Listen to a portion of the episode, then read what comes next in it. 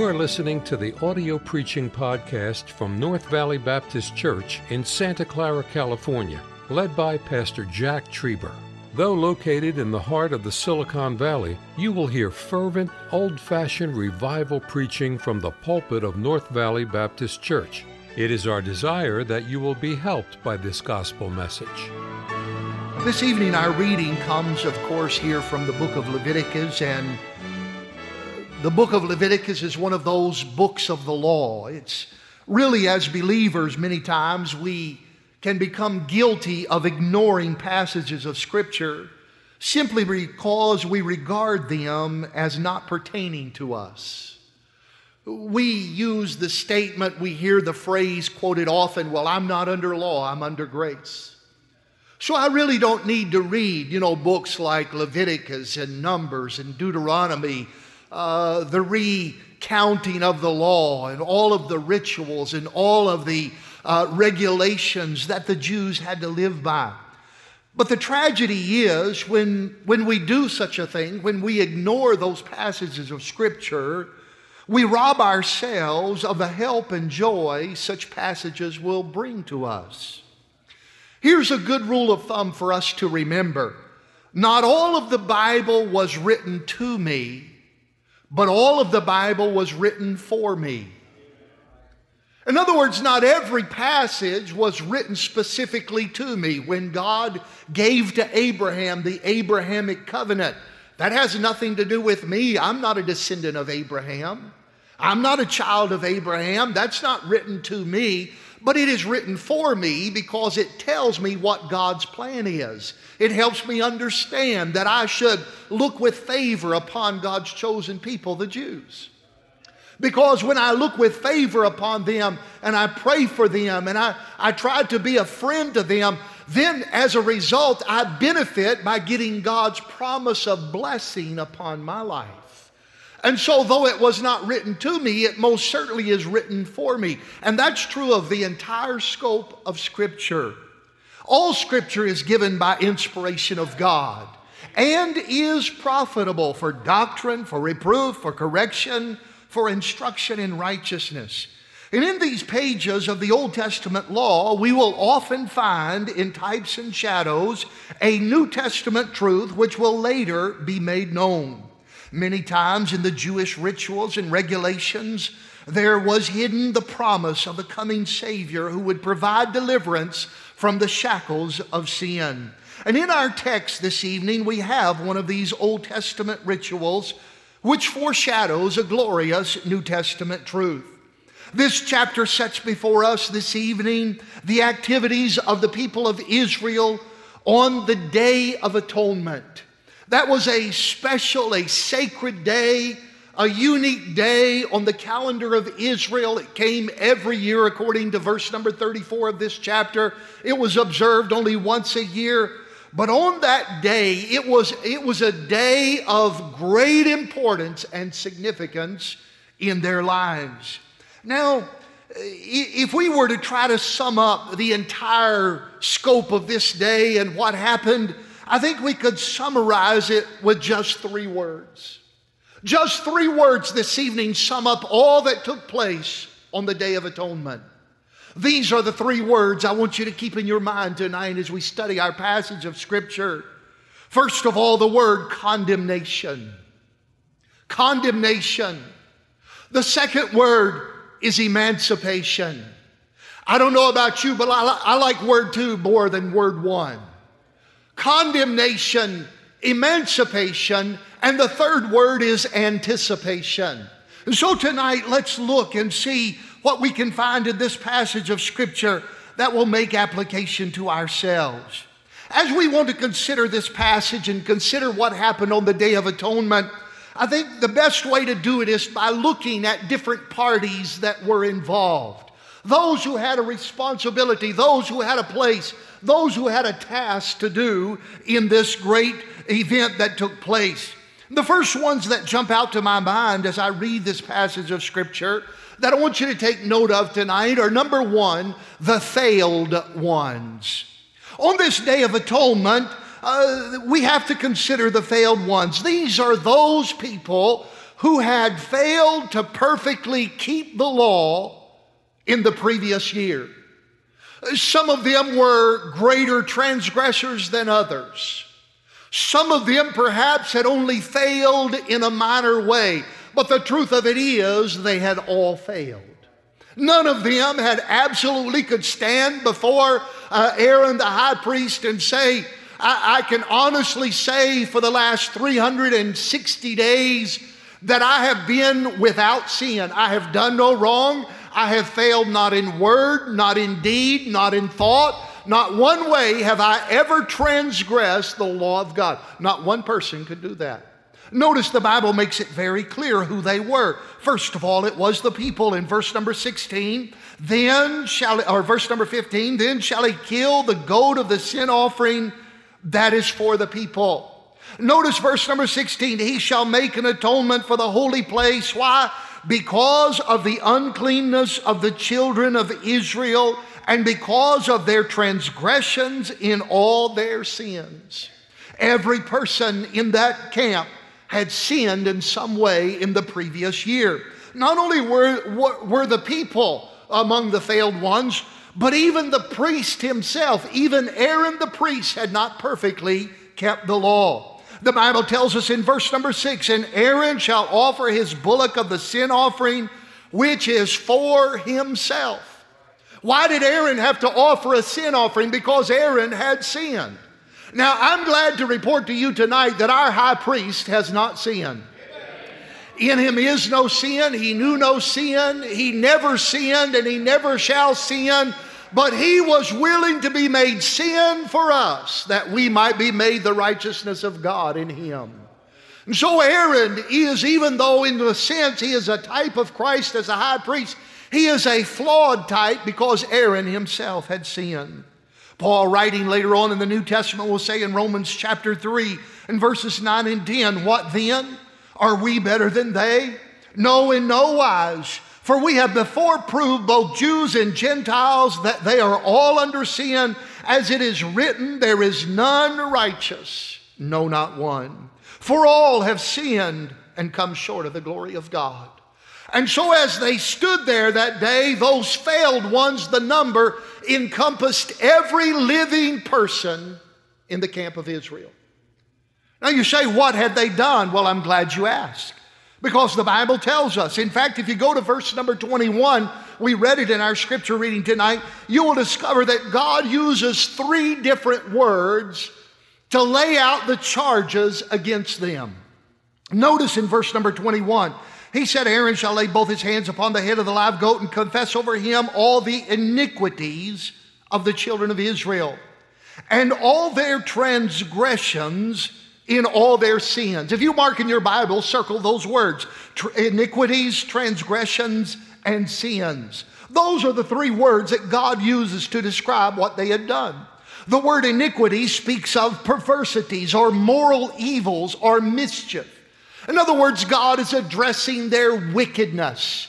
Uh, among that camp, there were those that the only way to describe their behavior the previous year was they had just been wicked. And boy, we can identify with that, can we not? For the heart is deceitful above all things and desperately wicked. Beating within the bosom of every person in this room tonight is a wicked heart.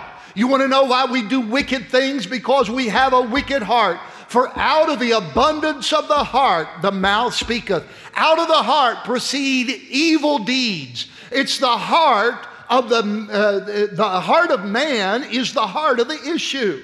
That's why God has to create in us a new heart, a clean heart, because this old heart is a wicked heart.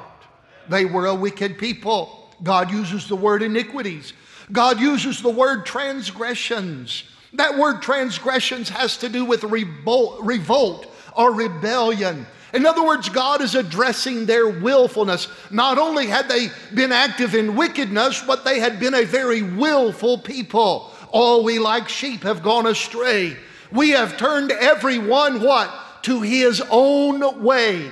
Isn't it amazing how we all want our own way? We want it when we want it, how we want it. why we want it, where we want it. Well, I just can't come to Sunday school. You know, ten o'clock is too early. I mean, I preached in a church a few weeks ago and Sunday school was at nine. I said, thank God for ten o'clock Sunday school. Man, praise the Lord. You can just sleep in and then come in. You know, uh, we, we, we find something that dissatisfies us about everything if we're not careful. We, we get discontented. Why? Because we want our own way. And the people of Israel were no different. They had been very willful. They had been very wicked. And then he uses the word sins. Sins has to do with violations of social or moral code or something that displeases us. And that really dealt with their waywardness.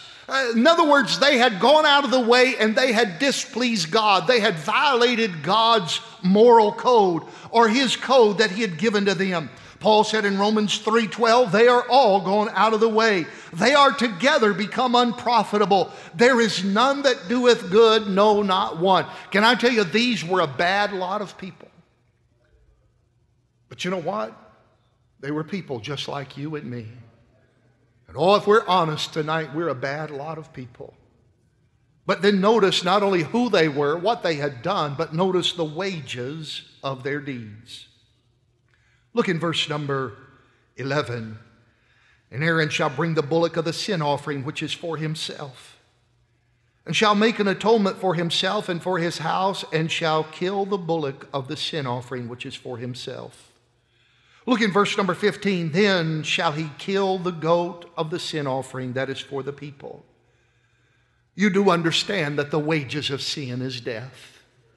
Because of their sin, on Aaron's part, a bullock had to die, and on the part of the people, a goat had to die.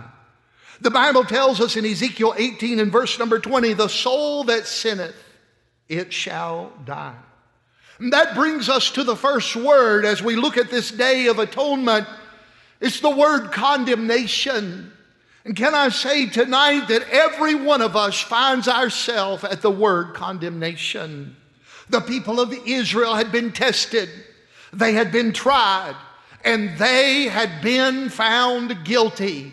But listen to what Solomon, the wisest man who ever lived, said in Ecclesiastes seven twenty, for there is not a just man upon earth that doeth good and sinneth not. Can I say tonight, under the sound of my voice at the North Valley Baptist Church, in this room there is not a just man that doeth good and sinneth not.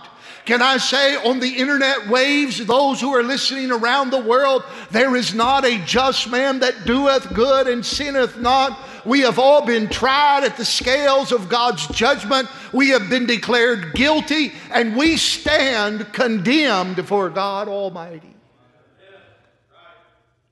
And if that were the end, it would be a sad state indeed. But I'm glad that that's not the end.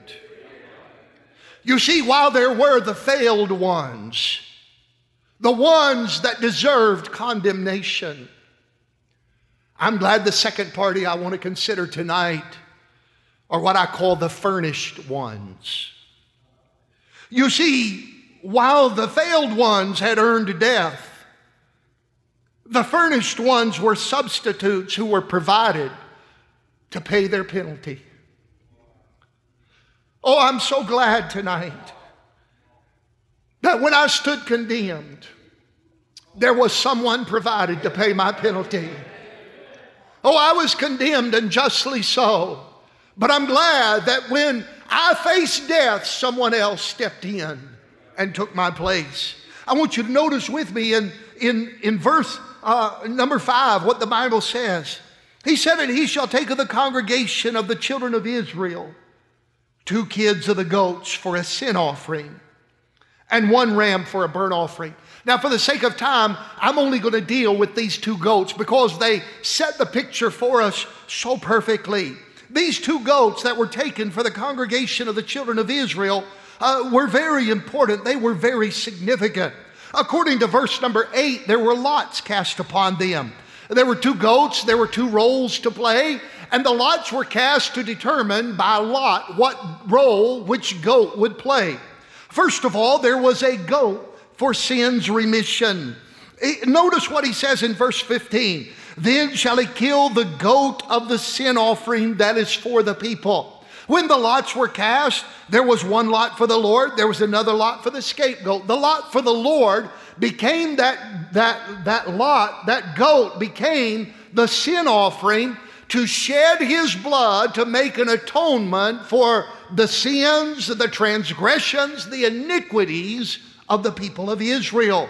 You see, that was offered as a sin offering. Now note this, there is always a blood payment that is demanded when sin appears. The only thing that will suffice is blood. Hebrews nine twenty-two, and without shedding of blood, what? There is no remission.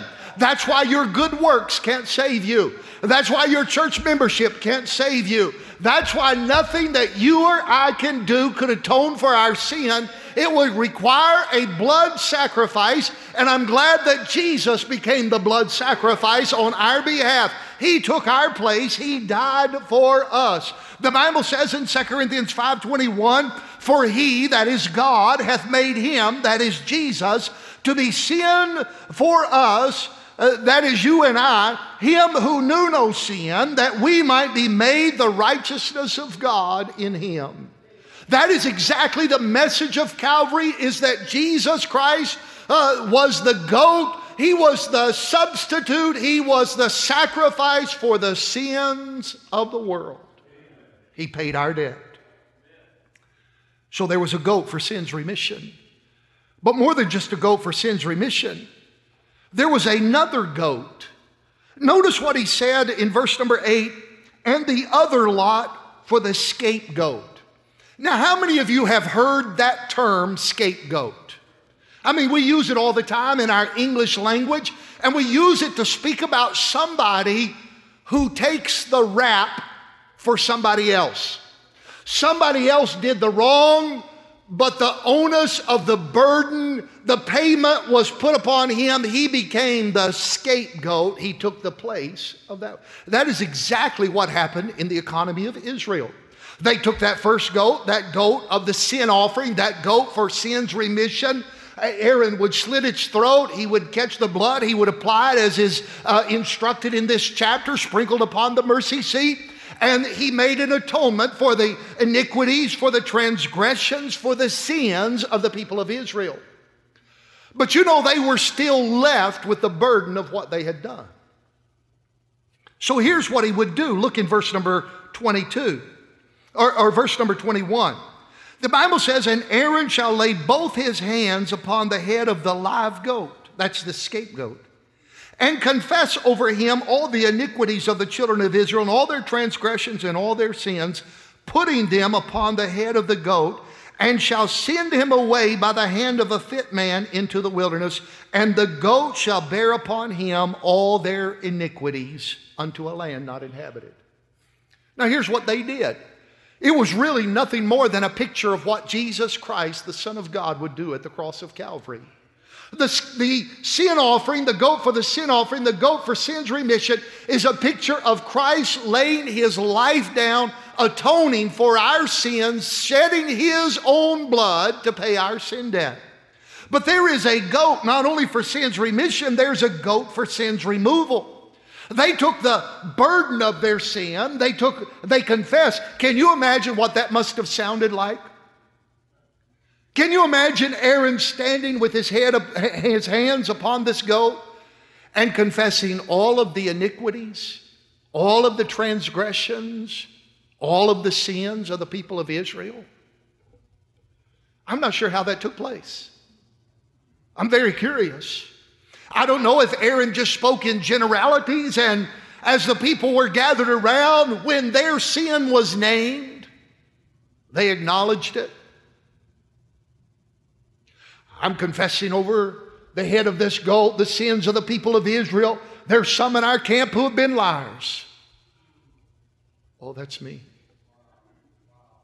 There's some who have been uh, uh, unfaithful in their business dealings. Oh, that's me. There have been some who have been gossips in our camp, spreading rumors and innuendos about us. Oh, that's me. Can you imagine how it must feel? Does it bother you to mention your sin out loud? Can you imagine all of the sin that you've committed since this day last year being confessed out loud?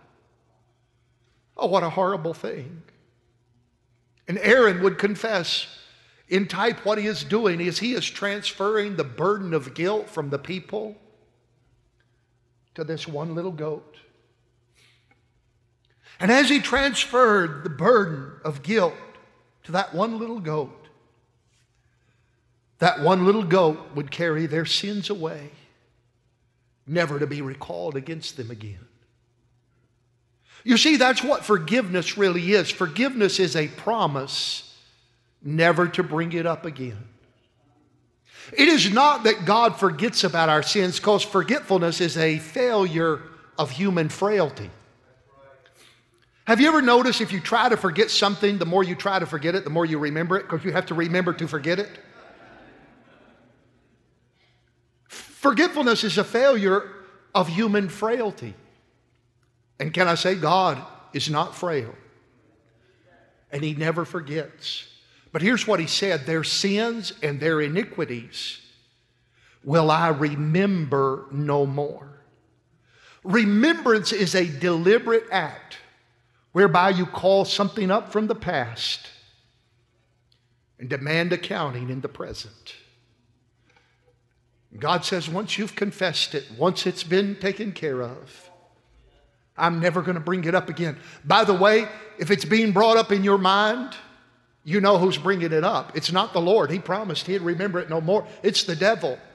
And by the way, when the devil reminds you of your past, remind him of his future. Can I say your past might be bad, but your future's a lot better than his is? Because you're going opposite directions. You're going up and he's going down. Can I say tonight that God forgives us and we are freed from the guilt and the burden of our sin. Thus the word emancipation, set free. Oh, they were under condemnation. They deserved death. They deserved judgment. They knew every one of them were guilty. But oh, hallelujah, God made a way. No matter how great, no matter how small, there was only one way. Can I say tonight, God has made a way for every man, woman, boy, and girl upon planet Earth, a way whereby you can be free from the burden of sin. There is power in the blood of Jesus Christ. The blood of Jesus Christ, God's Son, cleanseth us from all sin. And if we'll just come to Him, we can enjoy emancipation, being set free from the guilt and the burden. Well, we have the failed ones. They give us the word condemnation. We have the furnished ones. They give us the word emancipation. But I'm interested in one more party tonight, very briefly. The only place this party is mentioned in the entire canon of Scripture is found in our reading tonight. It's down in verse number twenty-one. The Bible says this, and Aaron shall lay both his hands upon the head of the live goat and confess over him all the iniquities of the children of Israel, all their transgressions and all their sins, putting upon the head of the goat. He shall send him away by the hand of a fit man into the wilderness.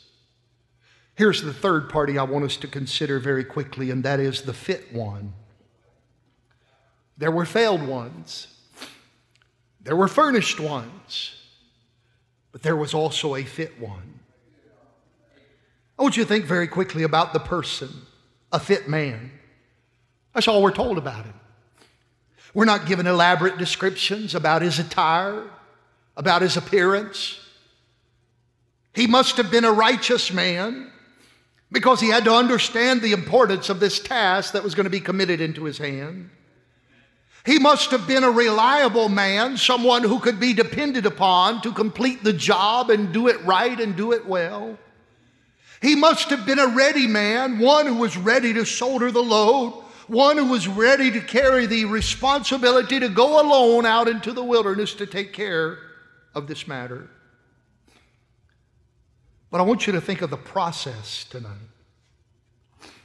If you read Jewish scholars, They have their tradition of how this took place. They will tell us that on the Day of Atonement, after Aaron had made the atonement with the blood and came and confessed over the head of the scapegoat the sins of the people and all their iniquities, all their transgressions, and all their sins, he would put this scapegoat into the hands of a fit man.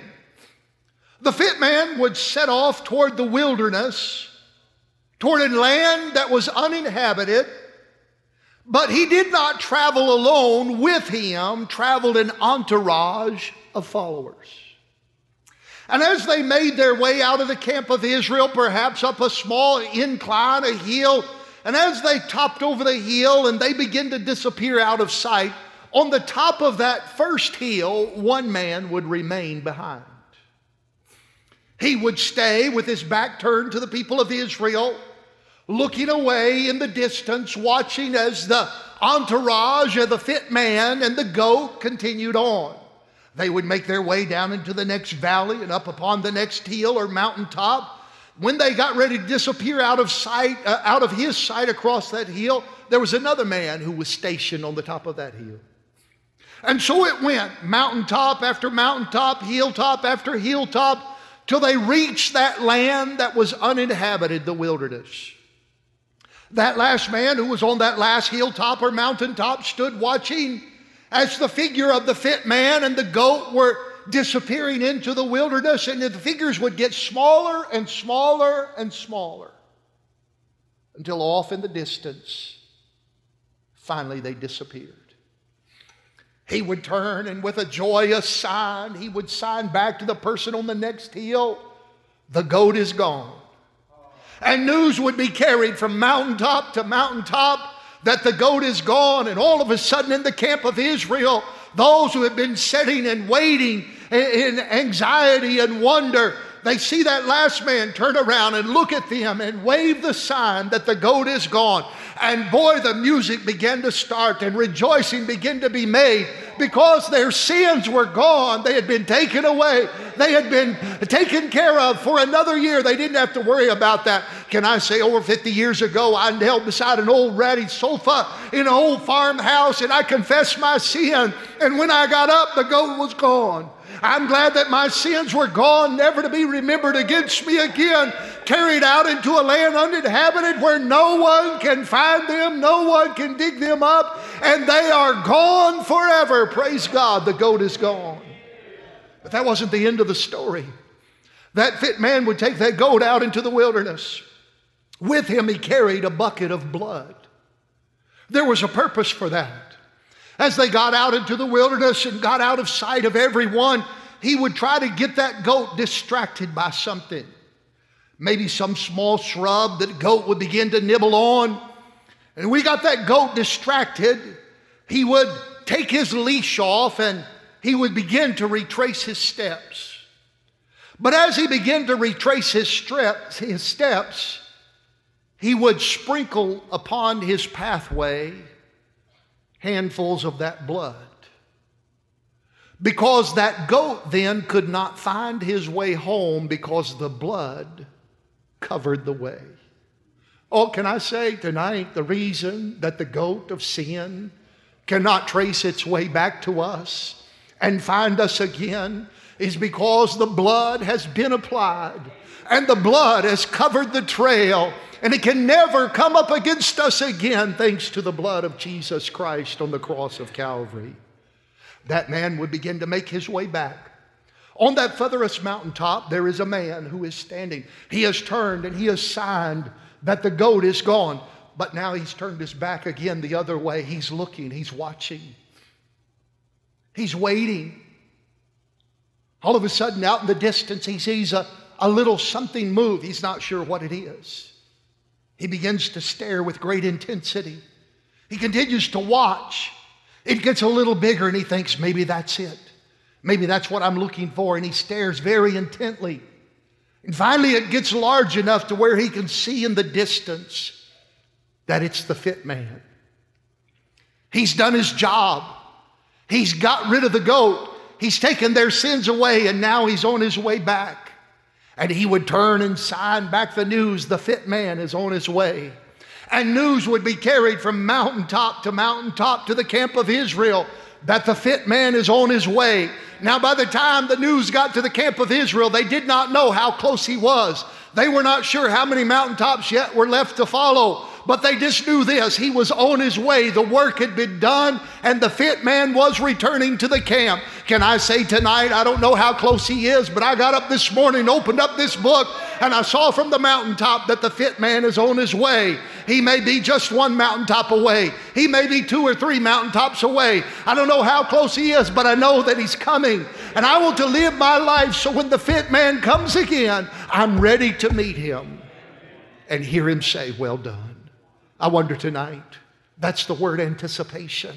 They were anticipating something that was going to come to pass at any moment. They didn't know when, they just knew that it was near. Can I say tonight, I'm anticipating something that's going to come to pass. I don't know exactly when, I just know that it's going to be soon. Jesus is coming again. Let me ask you, where are you at tonight? Are you in the word condemnation? Do you not know that your sins have been forgiven?